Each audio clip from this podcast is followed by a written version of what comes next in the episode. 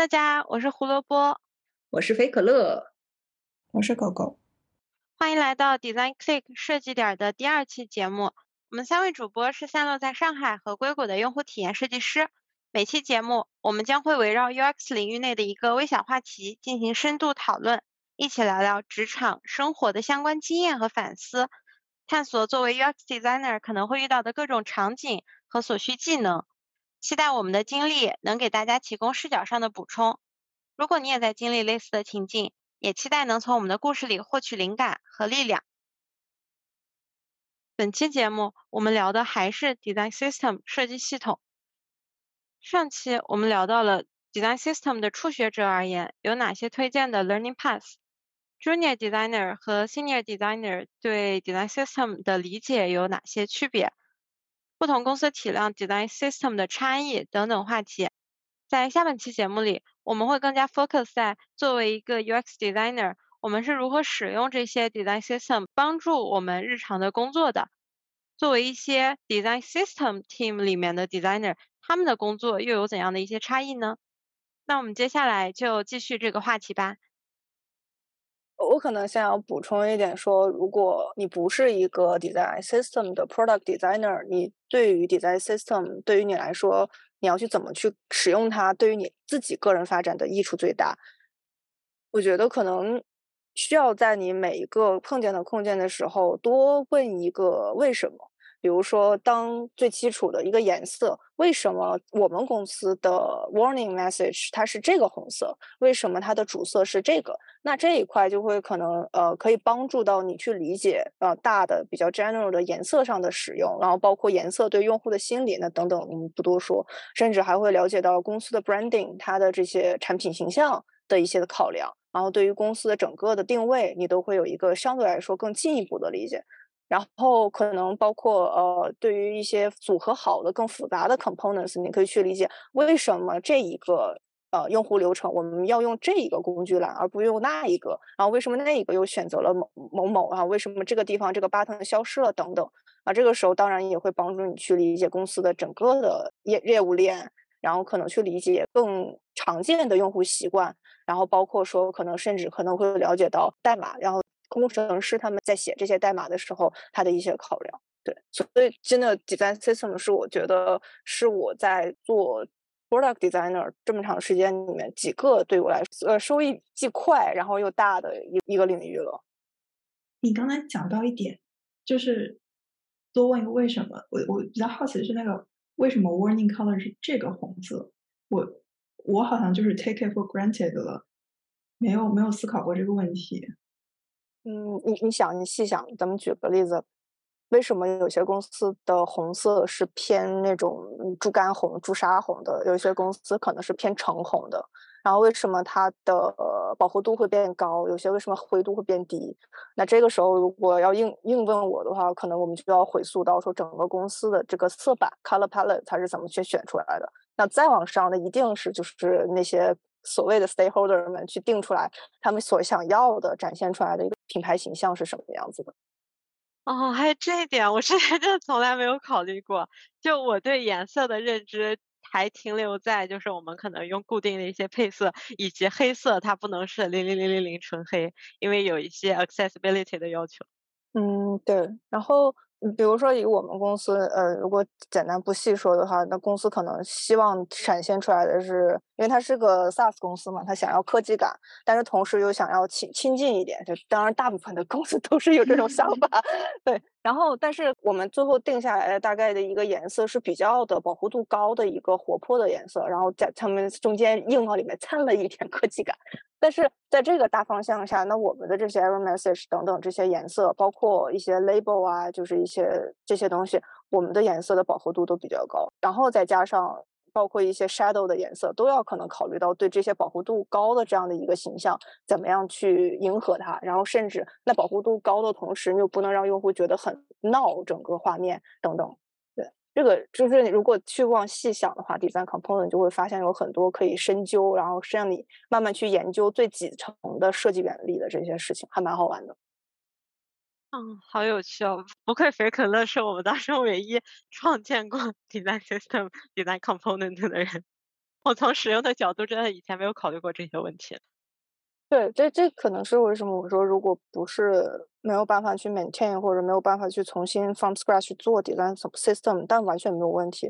然后，如果你去接触到这些的话，完全可以去问那些是负责这块的人，他为什么说选择做，是怎么做出这样的决定，或者说你可以自己去想说为什么，哪怕一个 spacing，其实都是有很多排版的这些事情的原理可以去探去讨论的。你比如说，你们可以之后可以自己去搜一下，说为什么你看好多的 spacing 都是以四 pixel 或者八 pixel 为单位来做的。哦，开放性问题。哎，哎，这个这个是给我们的 exercise 吗？好的，我课后认真学习一下。我想问一下，像因为狗狗是刚入职大概三十天这个时间嘛，然后你进入公司之后有正式的使用公司的 design system 吗？我觉得这是非常 bug 的一个事情，是因为就像我之前说的，我基本上是完全不知道不知道原理，我也不知道怎么用，所以以至于我大概到二十天的时候。我有一些 Figma 的组件的那个开关我都没有开，然后我一直就困惑，为什么我们公司的 design system 这么小，只有几个 button，只有几个 chip，就就这么一点。然后后来，因为我我拿到一个入职的一个小的练习作业嘛，就不是一个真实项目，但是也要做进行一点点小的设计。然后我就去在其中，我需要用到一张卡片的那种 component。然后当时我就一直在找，但是我。就根本找不到。然后我发，我觉得关于在公司里，我就一直在问我的同事们说，我们现在这个 design system 到底有多成熟？到底有多少组件是有的？到底组件哪些是没有？我可以，我需要自己去做。哪些是有的？我只是没找到而已。哎，我还好奇，你们公司的 design system 这些 component 是在单独的一个 file 里面做好，然后其他的文档来调用它，就是它怎么去管理和运作？我觉得刚才菲可乐说的应该是对的，就是这些 component 都是都 live 在不同的 file 里面。如果我在那个 asset 里面都把它们 turn on 的话，library 都 turn on 的话，我能看到基本上所有的这些生就在不同 file 里面的。明白。那那我们公司的跟你的类似，但是我们是把它全部放在了一个。Figma 的 file 里面，但是按照不同的层级分了几个 pages，就是有有几页，就是你左边有 overview、according 这些，我们大概就分成了叫 atomic，然后 organic，然后还有什么 layout 等等。嗯，我们也是按 pages 分在同一个 file 里面。那我我还真的蛮诧异，说你们公司会把整个 page 就就很大这么复杂程度的东西都会做成一个组件，那不会让那个 designer 在做设计的时候比较？比较受限嘛，就是你定义的一致性越强，它的灵动性就会越差呀。但是这样的好处就是，它确实开发成本非常的低。一个 designer，他是自己掌握比较熟练的开发知识的，他的 mockup 全都是 coding 出来，他开发出来的 prototype 的保真度非常的高，就他能保证他所有的设计都一定是可实现的。明白。对，然后我想拉一拉这个话题，回到说日常工作里是如何使用这个 design system 的。我记得我最开始使用 design system 的时候，就比较 focus 在控件的选用上。那你一般是怎么做决定的？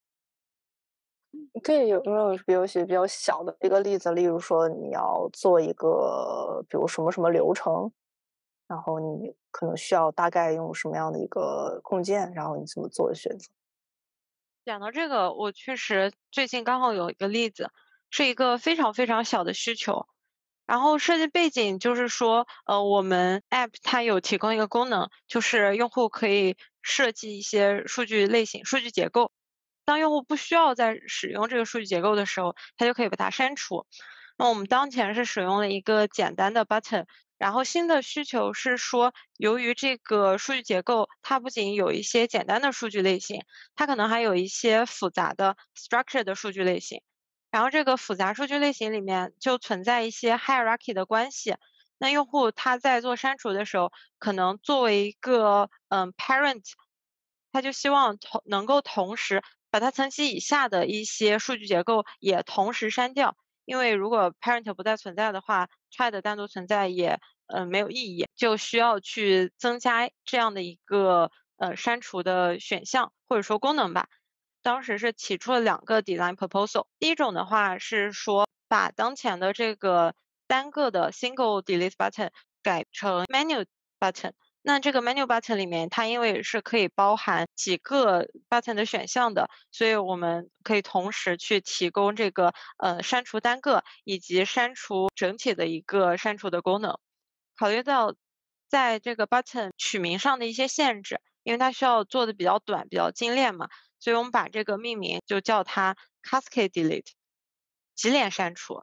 考虑到我们的 App 主要的使用者都是一些 Engineer，所以他们会有一些比较强的工程的背景。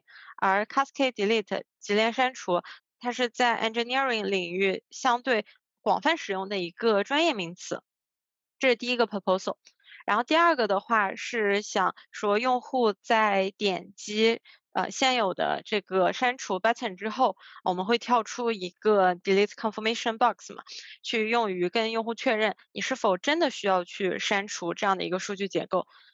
那也可以在这个 confirmation box 里面去提供一个额外的 checkbox 选项，去问用户你现在是只想要去删除这个数据结构本身，还是说如果它有一些 hierarchy 的关系，把它的一些子节点同时删掉。听起来其实是第二个会更加方便一点，但是我们最终其实是选择了第一个方案，原因就是在我们现有的 design system 里面，嗯，我们提供这种 message box 的时候，其实是没有一个额外的 checkbox 选项的。如果我们要提供这样额外的一个功能的话，我们就需要自己去 customize 一个 message box。而第一种 approach 的话，现在就已经有这样的一个 menu button，呃，可以完美覆盖或者说完美完成我们当前的这样的一个需求的。呃，为了避免呃额外的一些 customization，然后也保持设计的一致性吧。因为对于一些其他删除的时候弹出来的 message box 是没有这样的一个 checkbox 的选项的，所以我们就选择了第一个。但是这其实不是 故事的结局。当我们最终 implement 出来这个设计之后。然后去给一些同事测试，就有人提出来说不知道的这个 cascade delete 是什么意思。然后我们就发现这样的一个专业名词，对用户而言，嗯，他的一些背景知识，嗯，要求相对还是比较高了。嗯，那如果有一些用户他没有 engineering 的背景啊，比如说我们的一些 consultant 的用户，他就没有办法很快速、很好的去理解这个按钮的含义。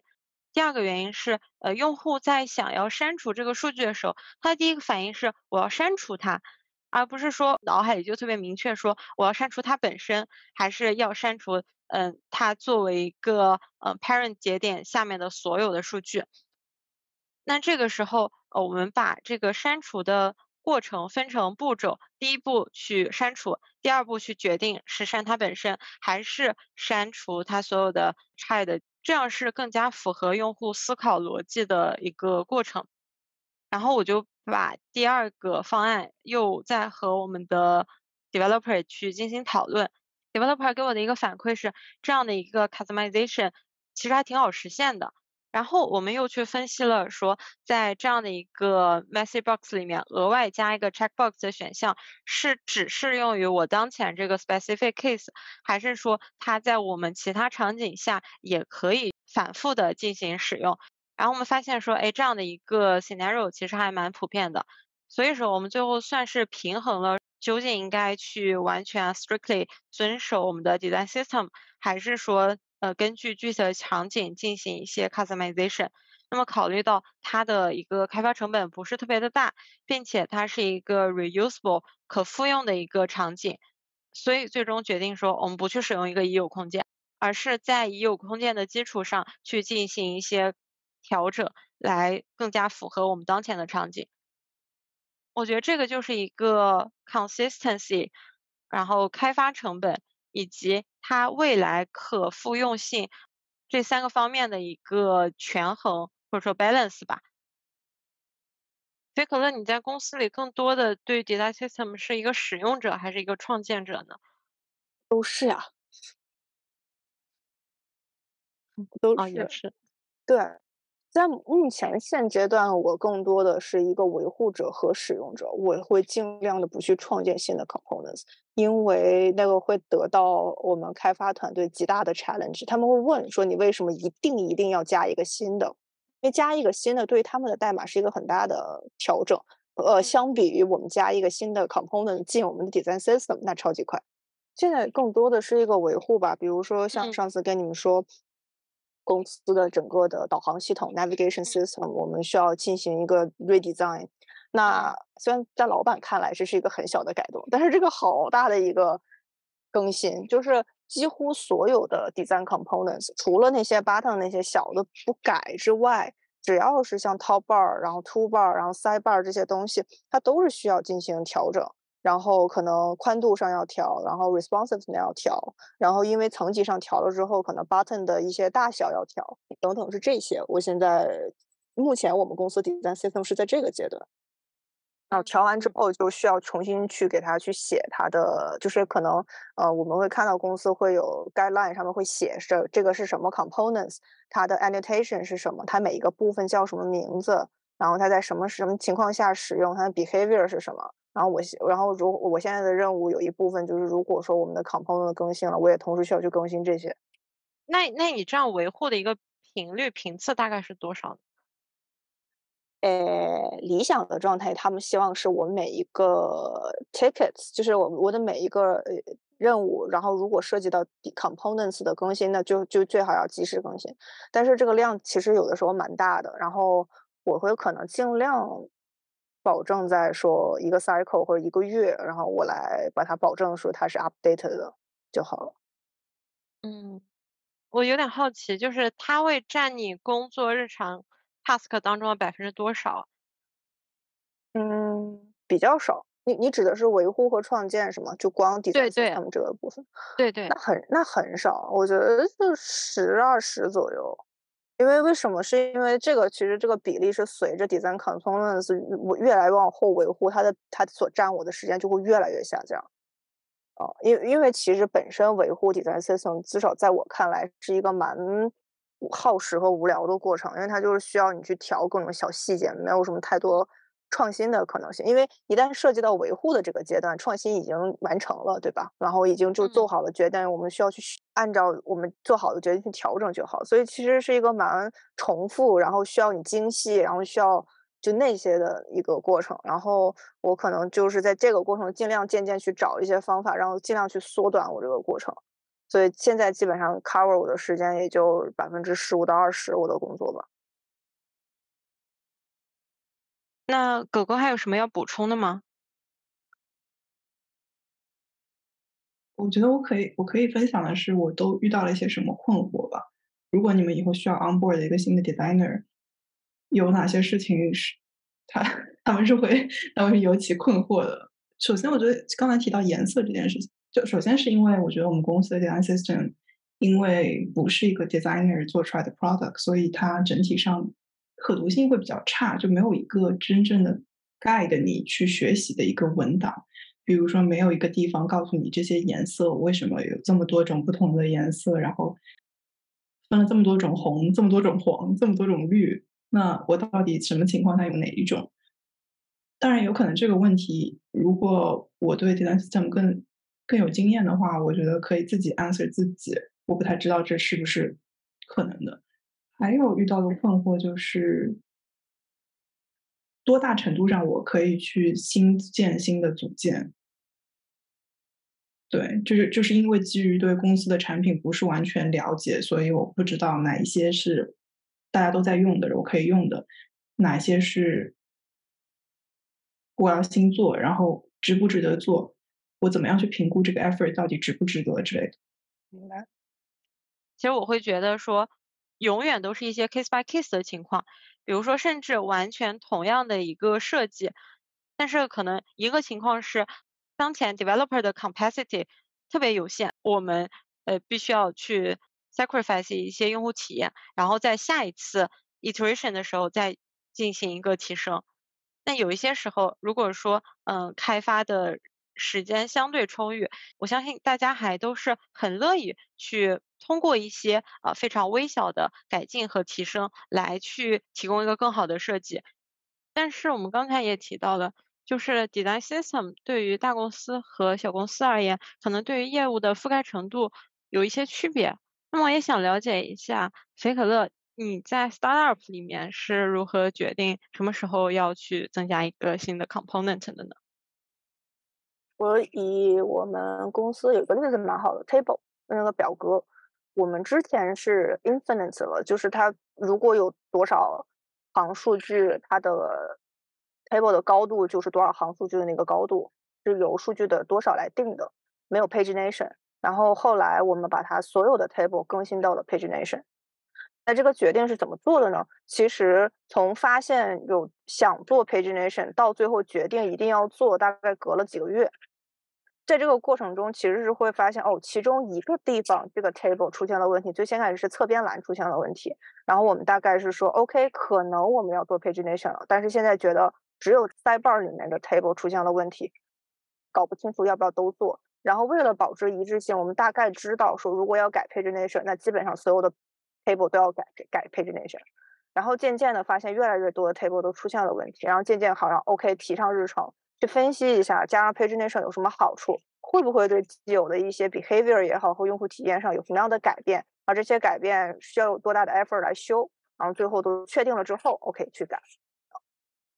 嗯，所以总结来说，就是说，当什么时候去引入一个新的 components，可能是需要去了解这个已有的是否是真的完全就没有，你的公司就没有 button，就没有 label，就要加一个新的 button，还是说其实已经有一个这样的 component，只是他在发现不好用了。那不好用之后，接下来就开始分析，是只是在这一个呃产品需求上不好用，还是在所有的流程上都不好用？然后这时候就需要公司内部各方需要去协商。呃，一个就是包括开发成本，包括说呃开发的呃产品的进度，然后还有设计的这些更新的成本等等，去做一个决定，什么时候来修。我感觉我们本来这一期的主题就是讨论 design system，但是不管讲什么，我觉得都绕不开设计本身。对。接着狗狗的这个话补充一个事情。我们 team 有一个特别有意思的去 onboarding new designer 适应公司 design system 的一个方式，就是使用公司的 design system 去改写一些日常使用比较频繁的一些 app。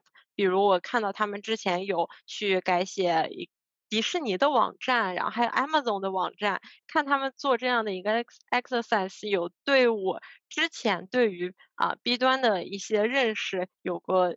天翻地覆的改变，就在我入职呃这家公司以前，我对于 B 端的 UI 理解，其实我都会觉得说，哎，这些东西都长得大差不差，是不是啊？有 design system，那这些 UI 都会长得一样。实际上，呃，那它具体使用的场景是呃完全不同的。我有一个观点就是，呃，如果我们使用 design system 去重改已有的 app。以及基于 design system 的思路去设计一个全新的 app，它的思路其实是不太一样的。重版的一个修改，它更像使用一些七巧板拼搭一个你想要的图形，就你已经有一个最终的图案了，然后我们再去呃完成这个填字游戏。但如果说我们基于一个已有的 design system 去呃设计一些全新的东西，它就更像我们在拼乐高的积木。我们是由啊一开始的一个嗯基础块，但是你可以去创造出很多不一样的组合。嗯，如果说没有产品的话，design system 也没有。大部分现在以呃行业来做的话，可能都会考虑效率，会去。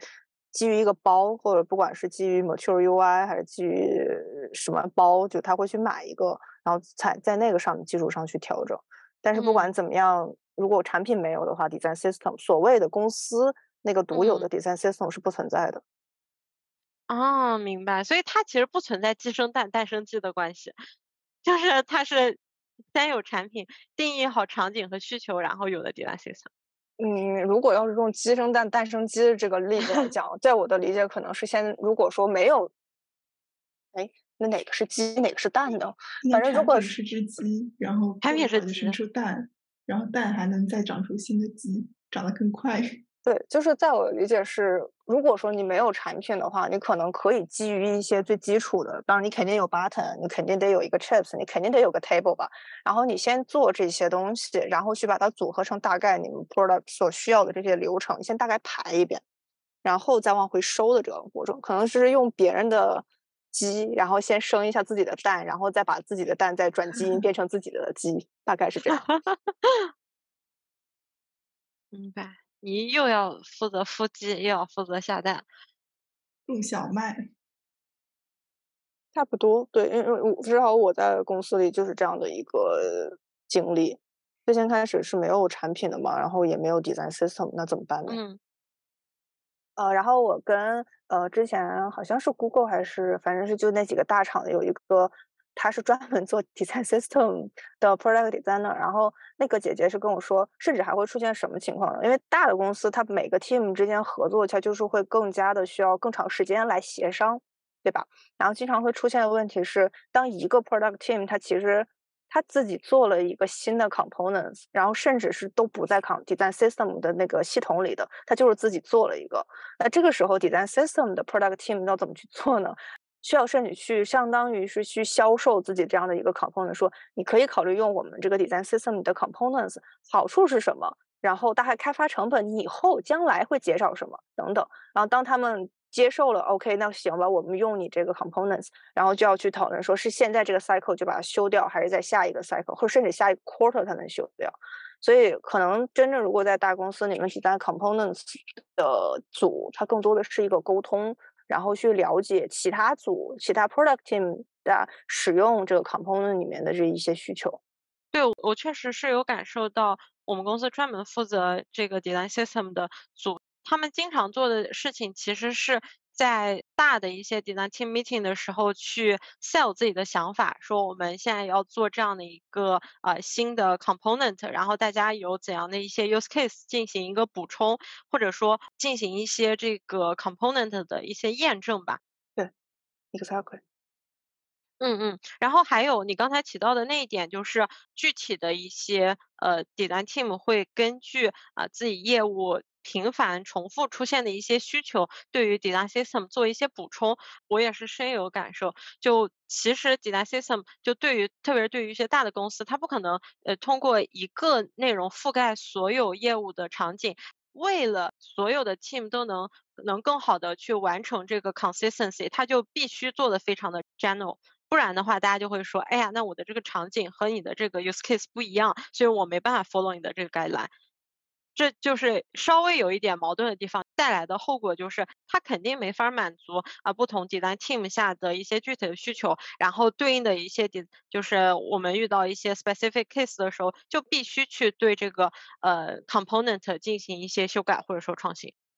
是，但是我了解到的其实是这样，就是大特别是大一点 team 的 design system 的 component，呃，就它这个 system，它的目标不是 cover 所有的。产品需求，它是 cover 大部分的产品需求，就是会允许说对一些特殊的交互、一些特殊的产品的流程里面的一些特殊交互，那一个组可以做一些定制化的，就属于那一个组的 components。然后可能对于 design 那个 design system 的 team 来讲，首先他要知道有这样一个独特的机的存在。然后呢，当发现这样同类的机在某多个组都发生的时候，他就会考虑把这一个机变成一个 design comp design system 里面的机。是不是蛋？这，到到底这个这是鸡是产品还是蛋是产品？我到现在都不知道。反正 anyway 就是呃，需要 design system 的组需要去了解的，就是是否有一个独特的不属于 design system 的空间产产生了，并且需要去了解是否在别的组里面也开始渐渐产生同类型的 components。当一定的数量发生的时候，他们就可以考虑把这一个新的 component 加到自己的 design system 的 system 里面了。做一个大厂的 design system designer 也也是个艺术。嗯。就感觉会很多沟通，那我觉得其实反过来，我们如果不是作为一个不是 design system 的 team 的，就正常我们来做 product designer，也其实也会也需要去考虑说，当我们就非要用一个新的 component 时，也需要去考虑自己的这个流程就真的有那么特殊到一定要做就自己的定制的这样的一个操作吗？嗯，这个是个问题，不是说一定要有回答。嗯，我我刚讲那个 delete 的那个例子，它就一定程度上是有一点 break normal component 的实力吧。它不会呃完全去 break 用户对于这个 design system 这种 consistency 的一个体验，然后开发成本也不是非常的高，而且这个场景它是相对可复用的，所以我们就做了一相对 customize 的一个调整。突然想起来一个点啊，就是你们的 design system 会包含 wording 吗？我的 Figma design system 里面没有。但是我们有专门的一个 documents 去记录。如果你说的是就是类似于 UI 这些 cop copywriting 的东西，我们有。我是想问，比如说你们会就 UI text 有怎样一些撰写的规范，或者说，比如对于所有的删除的语句，它都是用同一个呃语序来进行，呃，有一个相对固定的一个语言的描述。有。你你们这块就是也是你来写的吗？还是会有专门的 UI writer 来写？呃，我们是我的老板来写的，因为他比我更了解 technical 相关。因为我们公司基本上要写这些 copywriting 都是比较 technical 的东西，所以我只是给他先撰一个大概的草稿，然后他去改一些具体的 wording 就好。但是我们会去注意的，比如说像简单到说呃。你都是被动的语式还是主动语式？是写 U R 还是说就尽量少出现 user 的这个名字等等？然后包括你的语气，然后还有一些比如说，呃，你的一个 button 的名词，包括一些 page title，你到底是大写是呃在哪里是大写？是每一个字母的首字母都是大写的，还是只是头一个是，还是都是小写等等这些？然然后 design system 可能的好处就是我会把这些，它是按照用用户场景走嘛，比如都是 toast message，然后都是 error message，然后可能会收集在一起，然后这时候也相当于对对于那些 copywriting 作为呃有了这样一个收集。嗯，明白。因为因为我其实觉得这种文字性的内容，它也是 consistency 里嗯特别容易感知的一部分。嗯。我的上一个公司，它的这个 wording 就不是很好，为啥呢？我的 lead designer 是一个加拿大人，然后我们公司的负责写 copywriting 的人，他是一个英国人，然后他们俩的写东西的语气，就是所谓的那个 tone 是完全不一样的，然后能发现一个是相对来说比较。更正式，然后更华丽一点的辞藻，然后另外一个人会更随性一点的东西，会导致我可能有一些就是 inconsistent 的事这事情出现，所以这个也是蛮重要的。我们还有什么 agenda 吗？还有什么 topic？我们其实没有把 这两个 topic 讲。看一下还有什么内容没提到。嗯，飞可乐的那个 newborn design system under development。这个感觉我们应 该讲过了，就是最先开始就是 newborn design system 就不就就是 product 都没有的时候，那怎么做 design system？然后和一个呃 product 已经成熟了，怎么去维护它？啊，就那个就还没有结合有成熟的急。